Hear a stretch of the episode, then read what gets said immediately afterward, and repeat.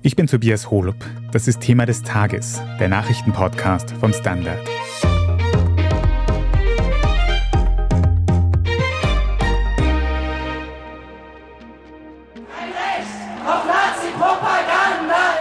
Wenige Minuten nach Veranstaltungsbeginn. Vor der Bühne versammeln sich bereits mehr Leute als gedacht.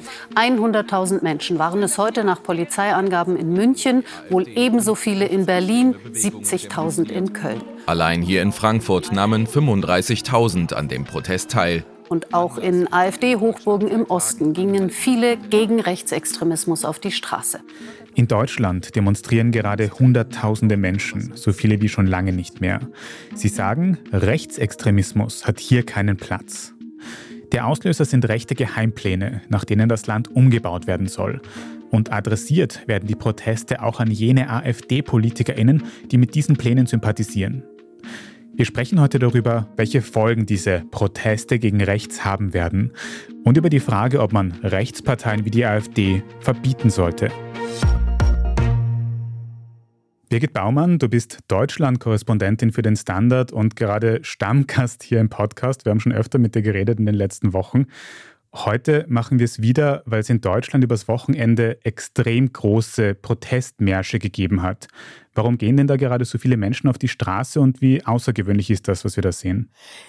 Ja, hallo aus Berlin, wo es auch eine große Demo gab. Aber ich glaube, ich fange mal von vorne an. Also es geht ja nicht nur um Berlin, sondern um ganz Deutschland. Und es ist wirklich sehr außergewöhnlich, was da gerade passiert. Also es ist nicht das erste Mal, dass gegen Rechtsextremismus demonstriert wird in Deutschland. Natürlich nicht. Solche Demos hat es immer wieder gegeben, auch größere. Aber jetzt geht da sozusagen eine Welle durch das ganze Land, also von Nord nach Süd, von West auch bis in den Osten, wo die AfD ja sehr stark ist. Und es ist wirklich außergewöhnlich.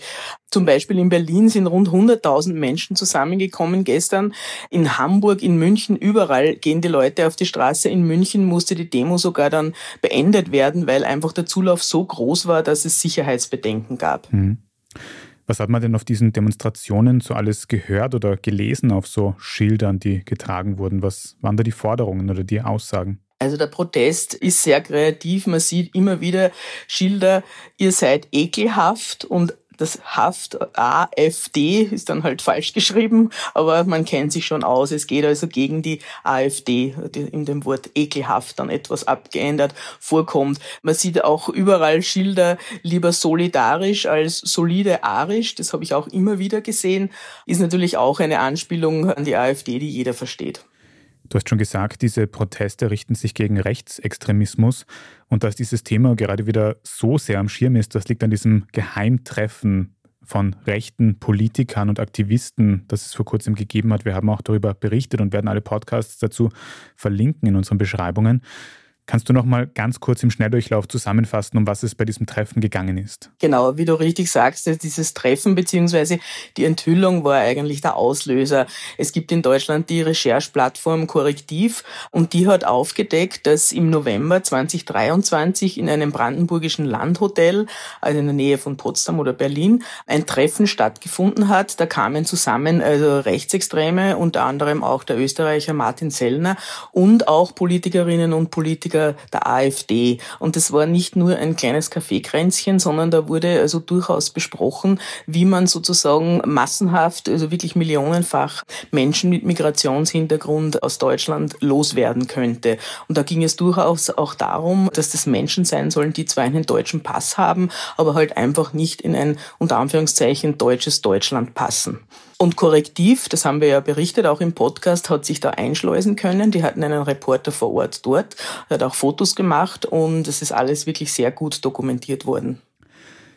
Da hört man auch schon raus, diese völkischen Ideen, die es in den neuen Rechten jetzt immer öfter gibt. Daher auch dieses solide Arisch, was du vorher angesprochen hast, dass eben ja, genau. die Ideen aus dem Nationalsozialismus aufgegriffen werden.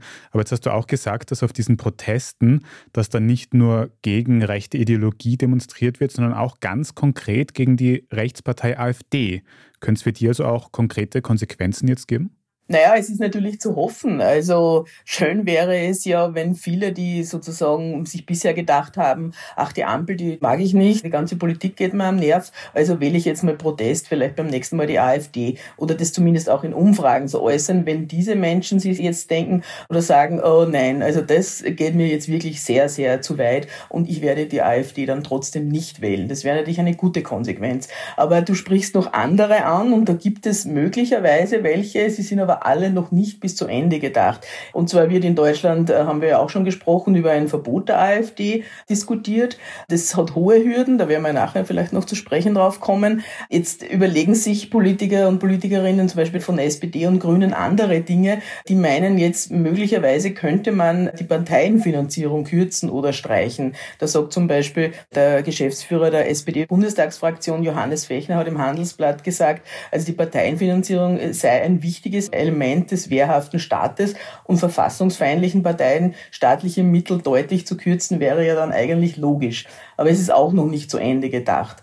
Dann gibt's noch eine Idee. Es gibt eine Petition, die heißt den Faschisten Höcke stoppen. Das zielt auf den thüringischen AfD-Vorsitzenden Björn Höcke und ist auch ein schwieriges Unterfangen. Also einen solchen Entzug der Grundrechte könnte nur das Bundesverfassungsgericht aussprechen. Es würde lange dauern, bis man da zu einem Ergebnis kommt. Und wenn es eines geben sollte, Höcke hätte dann sein Recht auf Meinungsäußerung verwirkt oder er hätte dann das Recht verwirkt, gewählt zu werden oder überhaupt ein öffentliches Amt zu begleiten. Also es ist insofern interessant, er möchte ja Ministerpräsident von Thüringen werden im Herbst. Aber selbst wenn so eine Grundrechtsaberkennung überhaupt in Betracht gezogen wird, nie und nimmer geht es bis zum Herbst. Das wäre viel zu kurz. Aber wie gesagt, durchdacht ist alles noch nicht.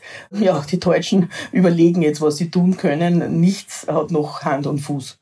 Kurz zu Björn Höcke. Nur als Kontext, wenn ich das richtig verstehe, ist das ja so einer der wichtigsten Politiker im rechten Flügel der AfD, oder? Also der ist wirklich ganz zentral für den rechten Teil der AfD, den rechtesten Teil. Ja, das ist genau so. Er war von Anfang an dabei. Er hat 2013 in Thüringen die AfD mitbegründet. Er ist ein Geschichtslehrer und hat eine Bewegung namens Der Flügel gegründet und da ist er seine Anhängerinnen und Anhänger um sich geschart. Das waren, es gibt ja keine Steigerung eigentlich von extrem, aber das waren immer, wenn es eine gäbe, könnte man sagen, das waren immer die extremsten. Ja, und in diesem Milieu ist die AfD dann groß geworden, weil, wie du sagst, also Höcke ist wirklich sehr einflussreich. Es ist interessant, er bekleidet außerhalb von Thüringen gar kein wichtiges Amt. Immer wieder ist spekuliert worden, dass er vielleicht die Gesamtpartei auf Bundesebene übernehmen möchte. Hat er bis jetzt nicht gemacht. Er ist auch nicht im Bundesvorstand, also er sitzt daheim in Thüringen und zieht von dort die Fäden, macht es aber leider sehr erfolgreich. Und ich habe vielleicht noch ein paar Kostproben, möchtest du die hören? Warte mal. Ich bitte darum. Also auf Höcke ist man vor vielen Jahren auch dadurch aufmerksam geworden. Er ist derjenige, der also das Holocaust-Mahnmal in Berlin, im Zentrum Berlins, als Mahnmal der Schande bezeichnet hat. Da erinnern sich sicher viele noch dran. Das war damals eine ziemliche Aufregung. Er macht aber auch immer wieder, also lässt er an seinem Weltbild teilhaben. Zum Beispiel ist 2018 ein Gesprächsband erschienen, der heißt Nie zweimal in denselben Fluss. Und da hat er sich also auch geäußert, wie er sich das in Deutschland alles vorstellt. Und ich zitiere mal kurz wörtlich, die Sehnsucht der Deutschen nach einer geschichtlichen Figur, welche einst die Wunden im Volk wieder heilt, die Zerrissenheit überwindet und die Dinge in Ordnung bringt, ist tief in unserer Seele verankert. Davon bin ich überzeugt. Und dann schreibt er noch, wenn einmal die Wendezeit gekommen ist, dann machen wir Deutschen keine halben Sachen, dann werden die Schutthalden der Moderne beseitigt. Zum Beispiel für den ehemaligen deutschen Vizekanzler Sigmar Gabriel, einen Sozialdemokraten, hat er den Begriff Volksverderber verwendet. Den hat Hitler auch in Mein Kampf niedergeschrieben. Soweit zur Einordnung des Herrn Höcke.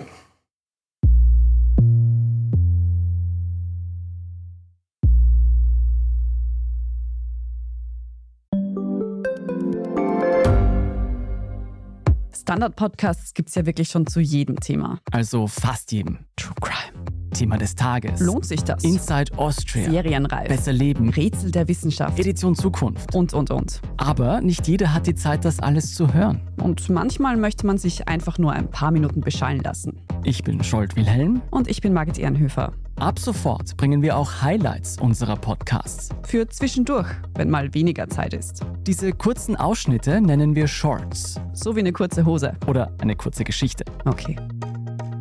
Und Shorts vom Standard finden Sie jetzt überall, wo es Podcasts gibt.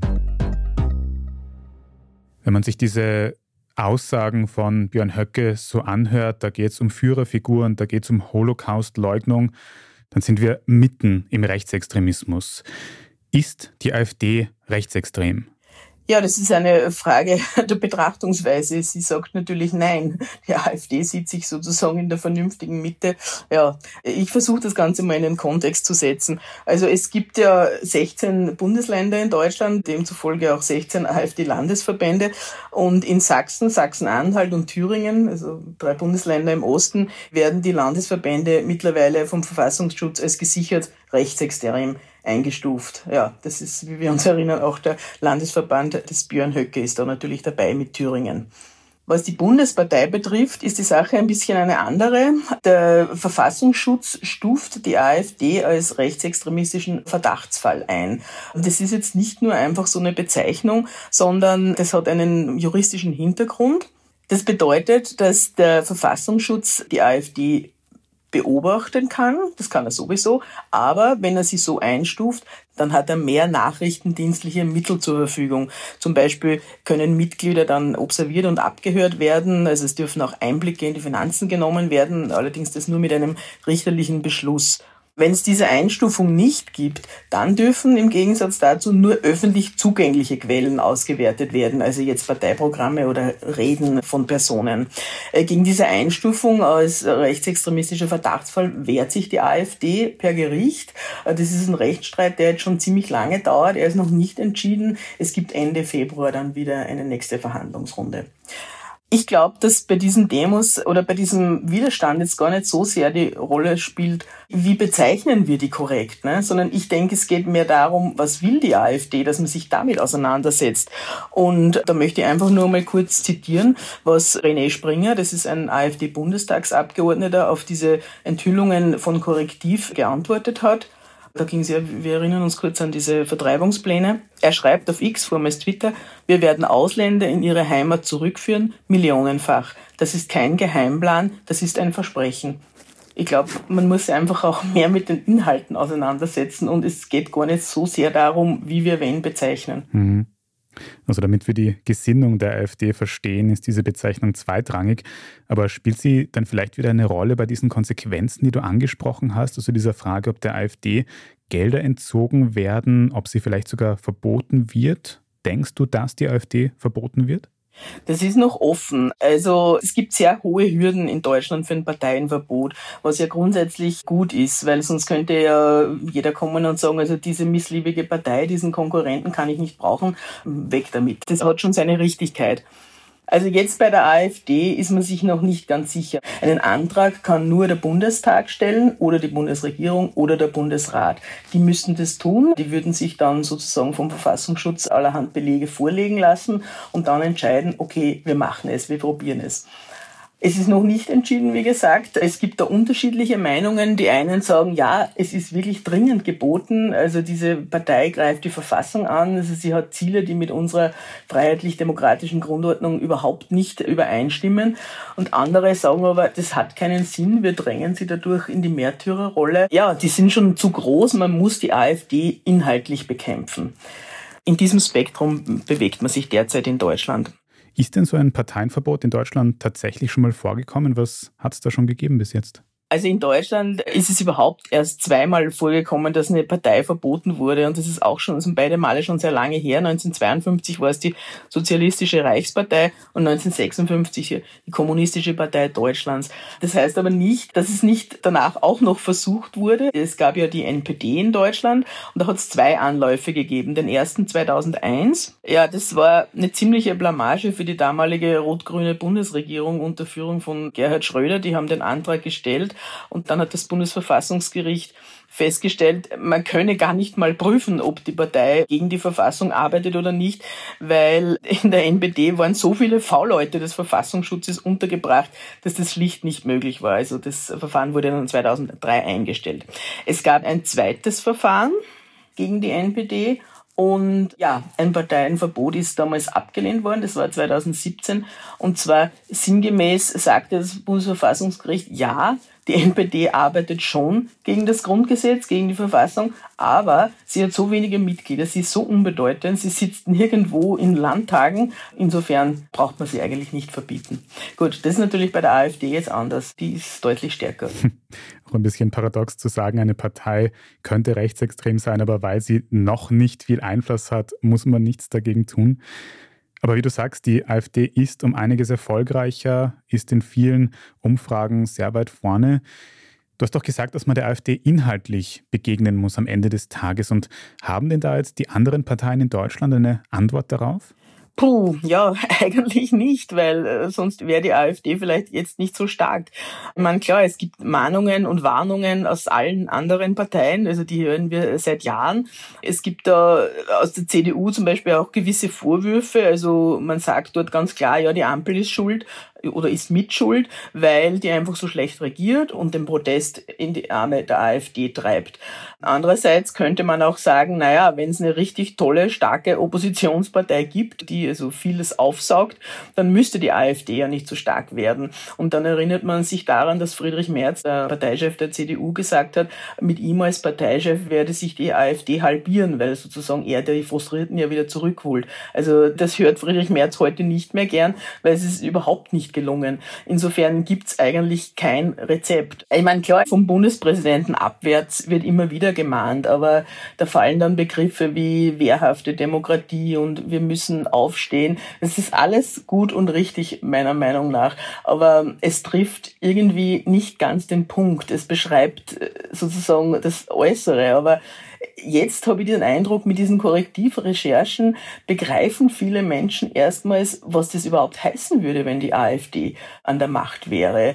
Dann gibt es also eben diese millionenfache Abschiebung von Menschen mit Migrationshintergrund und langsam beginnen die Menschen zu denken und sagen, hey, das könnte mein Freund, mein Gemüsehändler, mein Ehemann, meine Ehefrau auch betreffen, die vielleicht einen Doppelpass haben. Und ich glaube, dass diese inhaltliche Ebene sehr viel wichtiger ist als Benennungen wie, das ist eine, eine Nazi-Partei. Also diese Nazi-Keule, ja, ist nicht wirklich hilfreich. Birgit, jetzt haben wir heute gehört, dass es da in Deutschland wirklich extrem viel Widerstand gegen rechts gibt. Da sind wirklich Hunderttausende Menschen, ist glaube ich nicht übertrieben, in den vergangenen Tagen auf die Straße gegangen. Glaubst du, dass sich das auch nach Österreich ausbreiten könnte? Oder anders gefragt, warum gibt es in Österreich solche Proteste noch nicht, obwohl rechte Parteien hier noch viel besser stehen in den Umfragen? Also in Deutschland, finde ich, ist das ja so bemerkenswert. Das sind jetzt nicht ein paar linke Gruppen, die sich also tapfer gegen Rechtsextremismus wehren die sind in Deutschland immer wieder auf der Straße. Es ist jetzt ein so breites Bündnis. Es sind wirklich alle anderen Parteien dabei. Es sind die Gewerkschaften dabei, die Kulturinitiativen, Sportvereine. Also es ist auf ganz, ganz breiten Beinen aufgestellt. Ja, und in Österreich würde man sich das auch wünschen, denke ich. Und es soll jetzt auch am Freitag eine erste Demo geben. Ich habe gelesen, also die Mitinitiatoren sind Fridays for Future. Ob sich das dann auch so ausbreitet wie in Deutschland, kann natürlich niemand sagen. Und man kann natürlich die Frage stellen, warum sind die Menschen nicht in Österreich auch auf der Straße? Ich meine, immerhin war ja auch ein sehr bekannter österreichischer Rechtsextremist, Martin Sellner, eben bei diesem Treffen und hat über diese Vertreibungsfantasien da gesprochen. Warum das so ist, ich weiß es nicht. Vielleicht ist einer der Gründe dafür, dass in Österreich die FPÖ ja in Regierungen sitzt, die ja durchaus auch Pläne hat, dass man nicht so viele Menschen mit ausländischem Hintergrund in Österreich hat. Aber sie sitzt eben auch in Regierungen, ist also hier sehr viel akzeptierter als in Deutschland. Die AfD sitzt nirgendwo in einer Regierung. Es schaut auch nicht so aus, als würde sie da bald einen Koalitionspartner oder eine Partnerin finden. Das sind wirklich alle Parteien auf der anderen Seite. Und ich glaube, dass das schon einen Unterschied ausmacht. Also da spielen auch die anderen Parteien eine große Rolle, die möglicherweise koalieren mit Rechtsparteien oder eben auch nicht. Und es ist auf jeden Fall sehr bemerkenswert, was wir da in den letzten Tagen in Deutschland gesehen haben. Wir sind sehr gespannt, ob es dann am kommenden Wochenende auch in Wien so ausschauen wird. Aber danke mal dir für den Einblick nach Deutschland, Birgit Baumann. Tschüss und danke.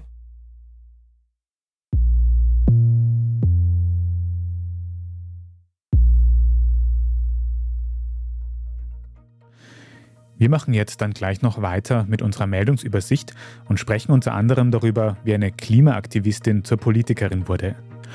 Wenn Ihnen diese Folge von Thema des Tages bis hierhin schon gefallen hat, dann abonnieren Sie uns am besten auf Ihrer liebsten Podcast-Plattform, dann verpassen Sie auch keine weitere Folge mehr.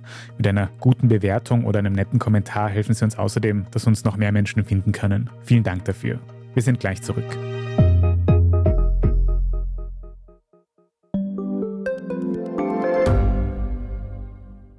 Ich bin die Franziska Ich bin der Martin. und wir wollen besser leben. Lohnt sich 10.000 Schritte zu gehen jeden Tag? Ist das Großraumbüro wirklich so schlecht wie sein Ruf? Spoiler, ja. Bringt's was, Intervall zu fassen? Wir fragen die, die es wirklich wissen und probieren es auch gleich selber aus. Bei Besser Leben, jeden Donnerstag eine neue Folge.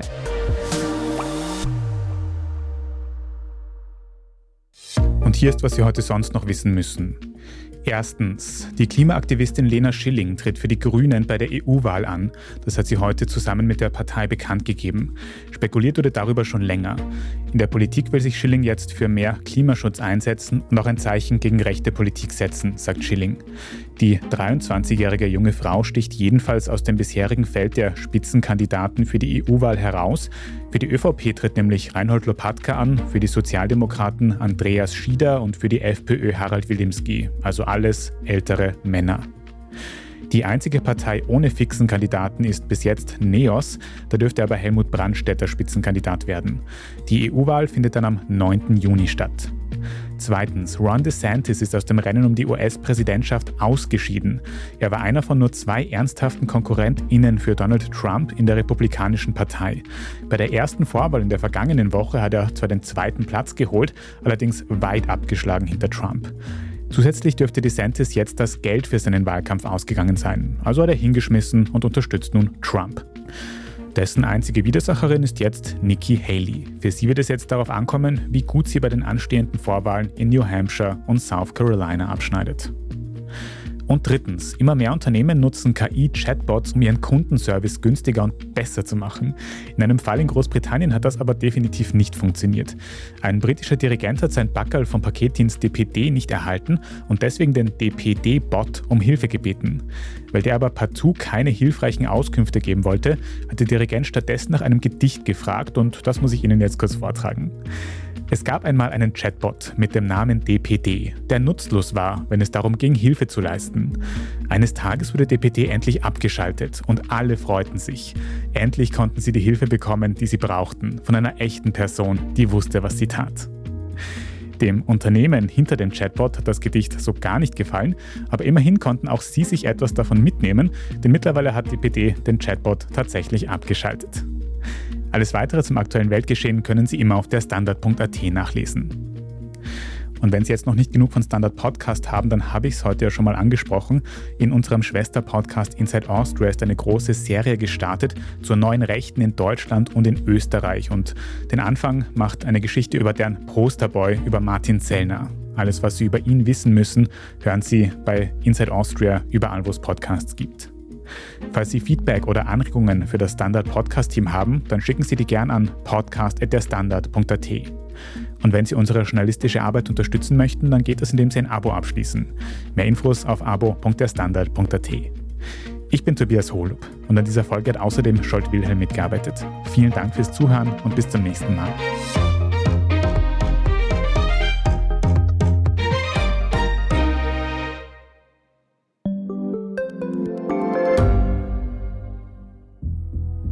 Was ich nicht nachvollziehen kann, ist, warum an jedem Unrecht immer ich schuld sein soll. Ein Korruptionsskandal jagt den anderen.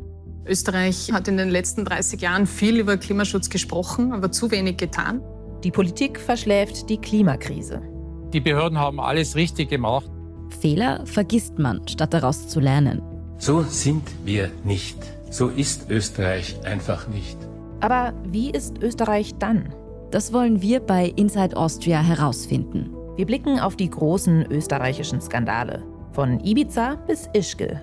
Wir wollen wissen, wer dafür in der Politik die Verantwortung trägt. Und wir schauen genau hin, wo Österreich über seine Grenzen hinaus mitmischt. Vom Wirecard-Skandal bis zum Ukraine-Krieg. Das ist Inside Austria von Standard und Spiegel. Jeden Samstag eine neue Folge, überall, wo es Podcasts gibt.